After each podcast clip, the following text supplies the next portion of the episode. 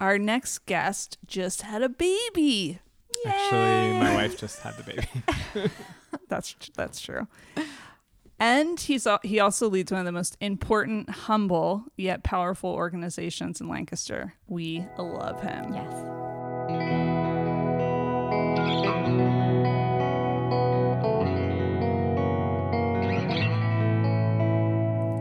Welcome to the Behaviorist with Work Wisdom, where we help you adopt high performance mindsets, behaviors, communication, and culture. I'm your host, Sarah Colantonio, and we also have, Kedren Crosby. thanks for coming in. Sure.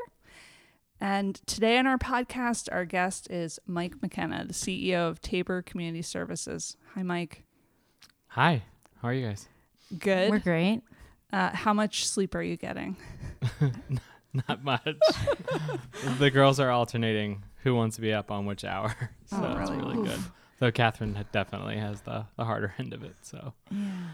Well, let's give her our love. I I will. so is it true? One is like none, and two is like ten. Is that true? Yes, Okay. that's how you, it's That's the math. it's crazy. um, you think you're unprepared for the first one, Yeah. which is definitely true, yeah. and then you bring home two, and you're like, oh, you're you're prepared for the newborn stage. You at least know what's happening there, but then you have a toddler. Who still has all the same expectations she did before you went to the hospital, and you're like, oh dear, what can we do for you? so we're kind of like man to man right now. I'm Okay. focused on the toddler, and Catherine's focused on the infant for the most part. And Okay. Every now and again, you get a strategic switch in there, and that really Yeah. helps keep things moving. Huh, this could be a topic that we focus on leadership styles in parenting. Yeah. And division of labor and Yeah. delegation, Actually, empowerment. We talked about the Enneagram Oh. before, and I got a, a parenting book with the Enneagram. really? so Oh my gosh. Figure great. out our parenting style. Oh, That's how so about smart. we haven't done it yet because EQ we've been too busy. but in theory, we're gonna do it. That's great. Glad to know it exists. Yeah. Well, Yeah. Interesting. Well, we could try that with the two dogs that we now have. Yeah. It's not the same. I know. Yeah. Okay. All right. Let's get to it. So, um, let's start with the first question we have for you, which is actually it's not a question. It's just asking you to describe the essence of your work in a word or a phrase. Well, I think if I look for Tabor specifically, I would use Mm. the phrase opening doors. Everything we've done for the past 50 years has really been around this notion of creating opportunity and housing for people Yeah. and being able to give them the, the skills and tools they need to have promising futures financially and, and stable futures in terms of housing. And then if I think in terms of my career overall, I'd probably think about this phrase of going upstream for Yeah. solutions that work for people who are vulnerable. Every place I've worked really been focused on some aspect of um, access deficiencies, lack of opportunity, and then trying to connect the dots to make sure that those uh, opportunities can happen. Mm, an upstreamist. My favorite kind of leader. So, tell me a bit about how you came to learn what your core values are. Start it with the nuns. it started Actually, with it started with my parents, but then the nuns really helped. they really help you define your values pretty quickly. Yeah. But Mm. actually, in my case, it was a very, uh, very promising way. It was a school run by the Sisters of Mercy, so they really focused on corporate works of mercy. Um, and uh, there was a woman who worked there who was head of campus ministry, who was truly a servant leader.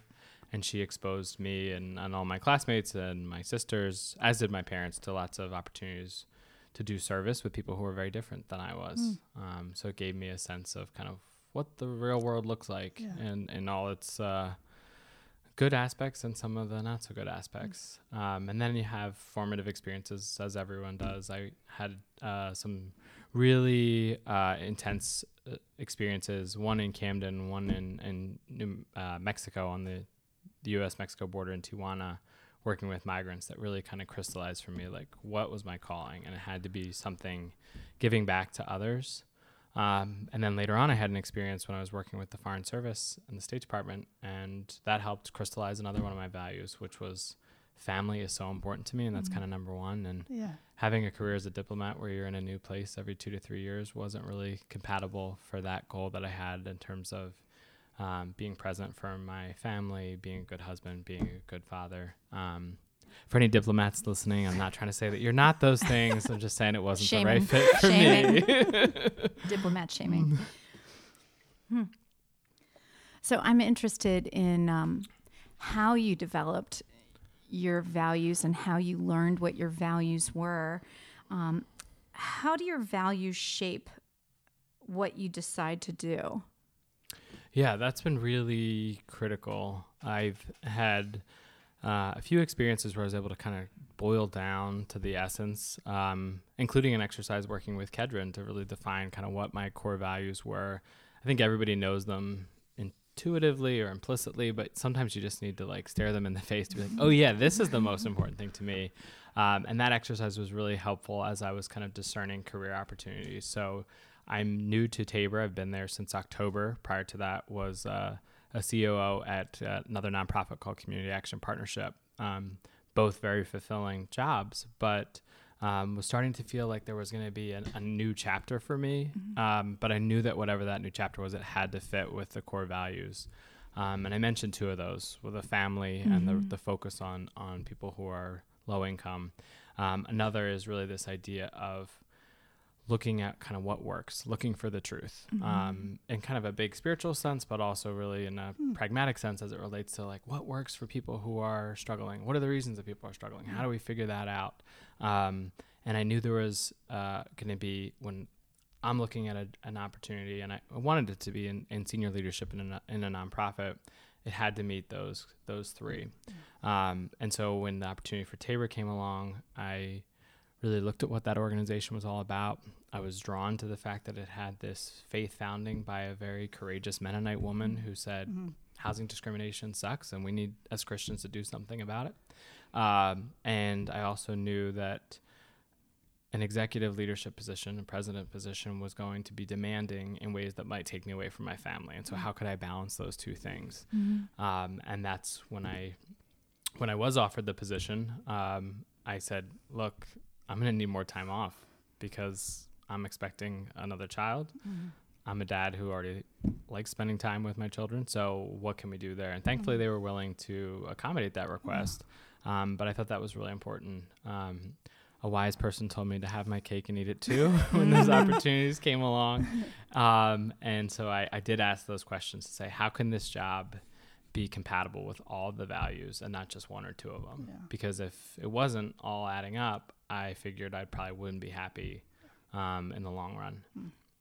Have you ever had an experience where um, you have a value that's one of these deeply held beliefs that guides behavior, um, and you had a lot of frustration because the behavior you had to have was incongruent with one of your deeply held beliefs? Has that ever happened to you in your work life? And can you talk a little bit about how?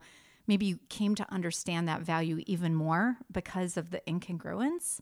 Yeah, that's a, a really good question. I think the my time in DC comes to mind. Um, I got to work on some really interesting issue campaigns while I w- was working for a nonprofit in DC, um, and I learned so much from that experience. I loved the mission. I loved my colleagues, uh, but one of the things that was really challenging was I really wanted to be able to prioritize my time with Catherine. We were newlyweds at the time, and I had a very long commute from where we were living. Um, and it was getting increasingly sort of taxing to have that long commute, the time apart. We're both working a lot. Um, and ultimately, as much as I loved the work that that organization was doing, I knew that I would need to find a job that could really meet me where I needed to be in terms of prioritizing that family. And I don't know that I would have been able to articulate it as clearly at that time. It was just like you have the general frustration. You come Yeah. home worn out, and um, and it just sort of erodes your quality of life over time. Um, looking back on it, I think that was a major factor. Even though it was meeting some of my other expectations as far as focus on an issue of people who are vulnerable, and we were solving things, we were generating ideas, and we were coming up with sort of the quote unquote truth as it related mm-hmm. to this particular mm-hmm. challenge that our society faced. So it was checking some of the boxes, but not all of them. And, and ultimately, it did prompt me to, to seek a different opportunity. Mm-hmm. I, I love how frustration can be crystallizing. Mm-hmm. Yeah. Can you talk a little bit about the transition from being the vice president of another organization to the president of your present organization? Yeah, that's been my everyday for Yeah. the past six months. So I think one of the things that has been really um, exciting is is sort of being intentional about shifting the mindset. So there's a mindset that I think suits you well as a COO, and there's a different mindset that you need to have as a president. Um, and there's certainly similarities to the role, and one of those would be that it's about strategy in both roles, but in the COO role, you're really helping to implement a strategy. Um, and in a president role, you are setting the strategy. Obviously, both, you know, with partners, with input from lots of other voices, but that's kind of the, the mandate. The other thing that I think is very similar is relationships. They're central to both. Um, so I knew that that was something that had worked well for me as a VP. I knew I had to prioritize that as a president. But there were some other things that were um, important for me to sort of let go of. So one of the things that I loved as a COO was like being in the thick of it with program performance, program design, mm-hmm. what was the client mm-hmm. experience. As president, I still care about those things, but it's not my primary focus. I know I have other competent people on my team who are digging in a little more on that mm-hmm. area, and I need to be shifting to some other things. And and two of them that were kind of new for me, uh, as I'm sure is new for everybody the first time they're in a, a president role in a nonprofit. One is the, the donor relationships. That was new. I did not have that responsibility as a COO at my previous agency. Um, but it goes back to that point around relationships. It turns out, as much as I thought going in that there was some sort of rocket science behind development and donor relations, it turns out it's just like be authentic, talk to people, listen to what they care about, Yeah. you know, and, and make those connections between what Tabor's doing and what they care about. And thankfully, I have great teammates on my development team who already have those strong foundations, um, which open the door to sort of develop those relationships um, for myself. Um, the other is around the board. I was as a COO providing information to the board, providing information to the the CEO, who was ultimately accountable to the board of directors. Certainly went to all the board meetings. I've served on some boards myself um, as a community rep, but now having 14 people who are very interested in the work of the organization, interested in me as the new leader of that organization, that really took some focus. And I have had some really good learning experiences in the first five months of kind of this is what works for this person, this is not what works for that person. And you're learning each of their respective styles, what aspects about Tabor is what they're most passionate about, and what kind of strategies I can use as the executive to keep the whole group well informed and, and engaged. And that's been something that as a president you really need to prioritize, whereas as a COO, that's really not your domain. Something that you do that I really appreciate, and I think our listeners might also really uh, learn from, is when you have to step up and into a new role. Um, there might be something that feels a little daunting, like fund development or board management, but you have a practice of looking into where your strengths are and cutting and pasting and saying, oh, well, I'm already good at making friends and having relationships, and I'm already assertive and I, I can already do those things. How do I just cut and paste these onto this new opportunity? So, whereas some leaders um, might feel that they're sort of stuck and, and and feel that it's too daunting that they can't move forward you're resourceful in saying well what's already in my toolbox that i can use here Yeah. yeah That's a i think that'll carry you well yeah And I think I talked to some other people to say, like, okay, well, I'm thinking this could be a good match for some of the same reasons that you just described. But I talked to other people to be like, hey, what do you think? Me and Tabor, could we be happy together? and uh, other people said, wow, you know, it seems like you've done this well, so I think that will f- will serve you well at Tabor, or you know, aspects of things that are important to me about the mission that they recognize in, in my work. So um, it was helpful to know that myself, but helpful to get it validated externally so that I wasn't sort of too confident about you know what I brought to the yeah next opportunity yeah opportunity. that sounding board Did did anything surprise you in this new role? Definitely. um, yeah. So I think the there was certainly the challenge of you know when you're in a vice president role for an extended period of time, you get pretty good at it. Like you Right. feel, um, confident, right? You feel fluent in the tasks of the job and the the expectations of the role. And then you're moving up as a as a president, and you're like, okay, so I'm a beginner again. I'm the most senior person in the organization, but also the newest. Right, um, And you're learning all these new requirements of the new role and the new responsibilities of the role. Um, it does help to know your skill set so you can kind of apply those same Yeah. things, but you have to have a lo- level of humility to be like, I've got a lot to learn here, especially for an organization that's 50 years old. Yeah. It may seem like I've got this great new idea. Chances are we did it in the 80s when I was in kindergarten. So it's like, hmm, pause there. Um, the other thing that I think I was surprised by, um, and it's to Tabor's credit, uh, to your intro where you talked about Tabor being a humble organization. They do, we do way more than I even realized. Okay. So there's the different programs that are kind of the signature programs related to homeless services that I was familiar with. I knew about the Financial Empowerment Center, but even within both of those areas, there were so many additional elements. We have a program uh, called Match Savings where we're working with people who have said, We want to go the long distance with you. We'll learn all of these p- things to learn from financial counseling and budgeting and good behaviors related to money management. We're going to start saving on a monthly basis. And then Tabor's saying, well, we'll invest in you in response and we'll match people two to one for every dollar they save Wow. uh, up to, to $2,000. Um, so $3,000 total. And that can be used for people to put a down payment towards a house, towards uh, acquiring a car, going back to school, anything that's really going to give you a, a foundation to grow your assets over time. And that was something that I had never heard anyone in the community talk about, but I think it's a really innovative Yeah. program that has truly been a game changer for the people who've gone through the program Hmm. in accelerating their journey out of poverty or their journey towards greater levels of self sufficiency. We also have a, a wonderful family shelter called TLC that uh, many people have heard of. They're not always aware of the connection with, with Tabor, but one of the great things about TLC, in addition to the family shelter that's providing, has a whole range of services for veterans who've experienced homelessness.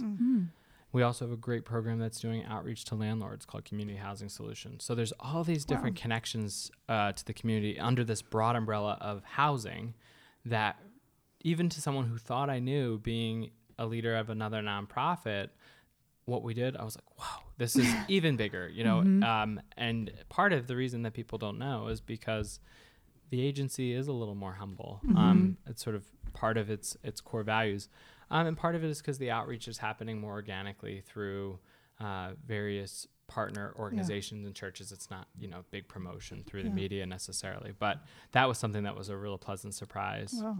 I think that might be a topic for another podcast. This notion of the the paradox of humility and marketing, or humility and and donor development, because especially here in Lancaster, where we have. Um, a strong uh, Mennonite background, um, even in the Catholic worker movement, you know, all of that. Um, it's it's a paradox that it's Right. challenging for leaders who are in these social justice movements. So maybe we can revisit that again. You want to come back? I would love to. Okay, good. You mentioned your team before. Can you tell me a little about the Tabor bench strength um, that you inherited and lead? yeah yeah i was uh, both excited and intimidated by that. Um, when an organization's been around for 50 years that's so it says something about what they've been doing well for that time. Um, and i knew that we had a lot of people who'd worked there for very long periods of time. It's a place where people can build a career which is an amazing thing for an organization to have. Uh, so i had to really be sensitive to the fact that i'm coming in with fresh perspectives and new ideas but also needed to learn a lot about what we've done in the past. Who are we? What or who have we been during that period of time?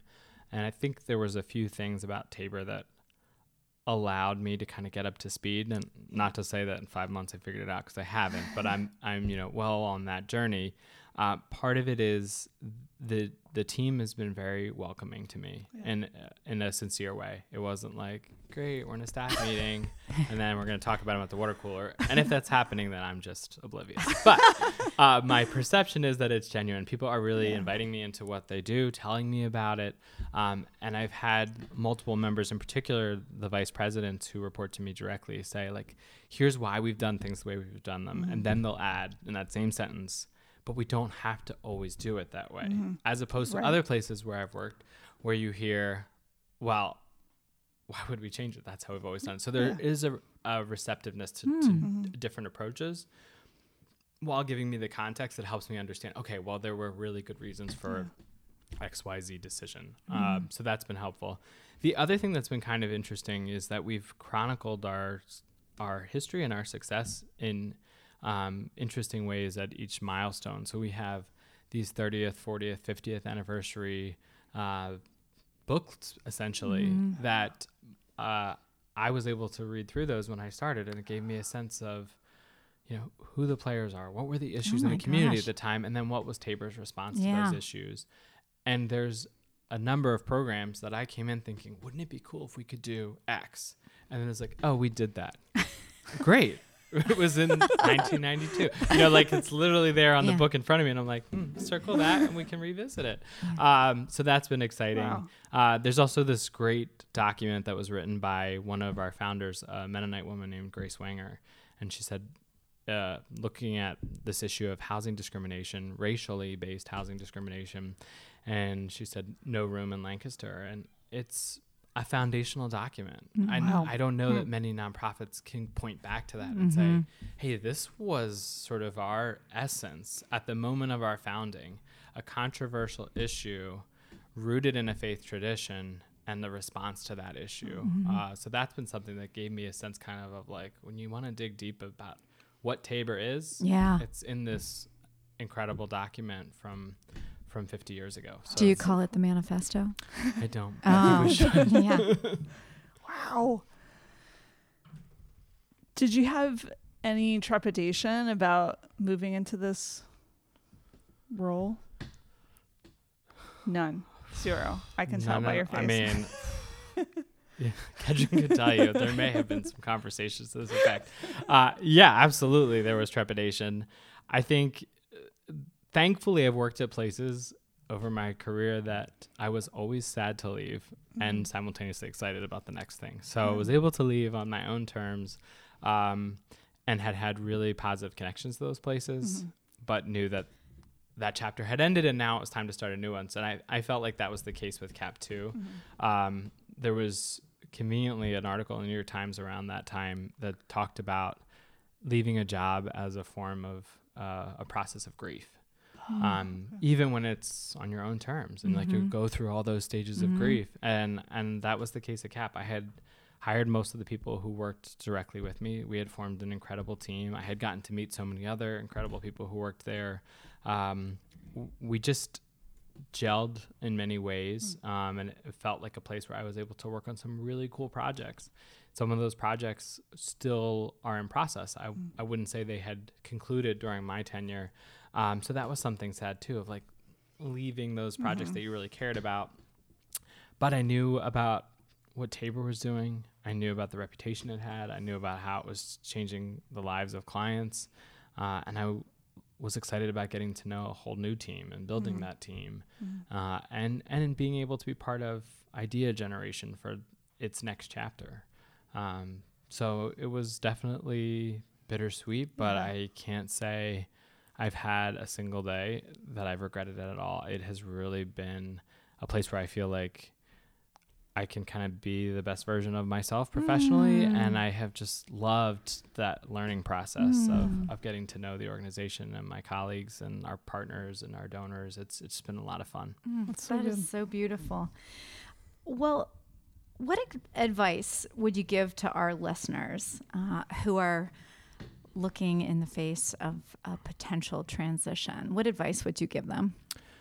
Well, I, I have a few that are pretty concrete. Um, one would be do some kind of assessment that evaluates your sort of core behaviors in leadership. For me, it was the emotional intelligence assessment, the EQ, that uh, really illuminated some things that I maybe knew on some level that I was doing well, um, but hadn't had them broken down into specific behaviors um, and leadership domains. And then I could look at that and see how I measured up to the standard for other leaders who were in executive positions.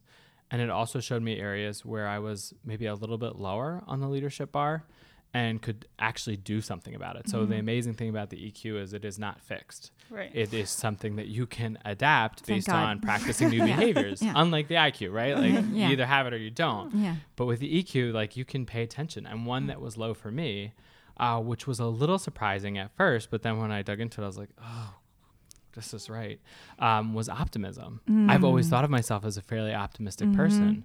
But I realized uh, in some of uh, the ways it was showing up at work that maybe I was a little more negative sometimes about things that were happening. I think part of that was the nature of the COO job.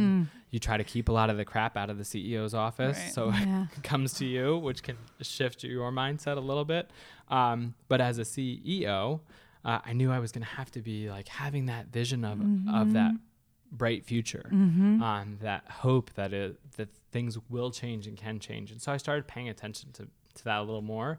If I saw myself skewing a little bit skeptical or negative about an issue, I'd be like, "Mm, time out. so that would be something that I think Yeah. you, I probably wouldn't have gone down that path if I hadn't gone through the assessment. Yeah. Um, there's other assessments out there, but the more that you know about how your leadership style is actually showing up to your colleagues Mm-hmm. at your work, um, the better you're going to be able to do to, to become a better leader.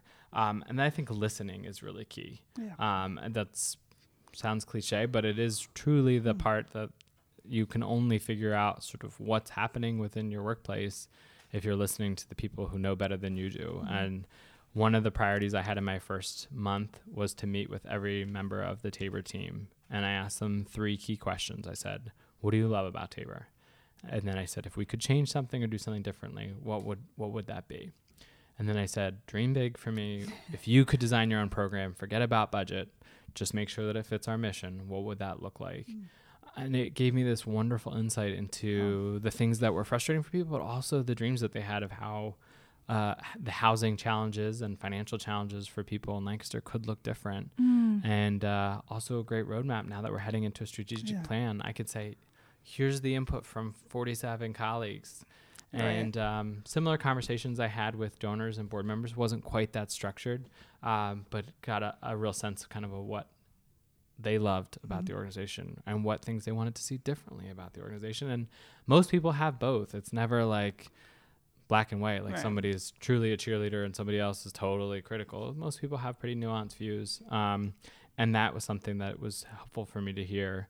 Um, and I think the third part when you're making the transition is you're going to get lots of input from lots of people. And I strongly recommend that. There's this notion out there of like your personal board of directors, like mm-hmm. talk to those people, get their mm-hmm. feedback, but then you need to take a step back and reflect on what they said and mm-hmm. reflect on how you're feeling about what you've heard or what you've experienced. When I worked at Loyola University in the Center for Community Service and Justice, they do service learning for, for college students. And we would always say, as part of our orientation for those programs, this quote from T.S. Eliot that I absolutely love. And it's, you could have the experience but miss the meaning. And so I think that reflective leadership is so important. You can do all the stuff, but if you're not synthesizing Yeah. it and seeing like, well, what is it telling me Mm-hmm. about who I am or, or what really matters to me, then I think you could uh, miss some really important meaning there. So that reflection piece is hard when the demands of either the current job you're in or the new job you're starting are coming at you at 180 miles an hour, but you have to make that time and figure out whatever method works for you, but um, do protect the time for some reflection. That's good. Mike, we are both, we're so grateful uh, to you for being part of this movement of helping world changers in the workplace enhance their individual and collective team performance. Thank you, listeners, for downloading The Behaviorist. We hope you'll subscribe. Please reach out to us through our website, workwisdomllc.com, where you can enjoy Work Wisdom Press and productions, ask questions, and give suggestions of topics you'd like us to explore in future episodes. As is our custom, I think Kedren's going to read the uh, One Minute Wisdom by Anthony DeMello. The Master would frequently assert that holiness was less a matter of what one did than of what one allowed to happen. To a group of disciples who had difficulty understanding that, he told the following story.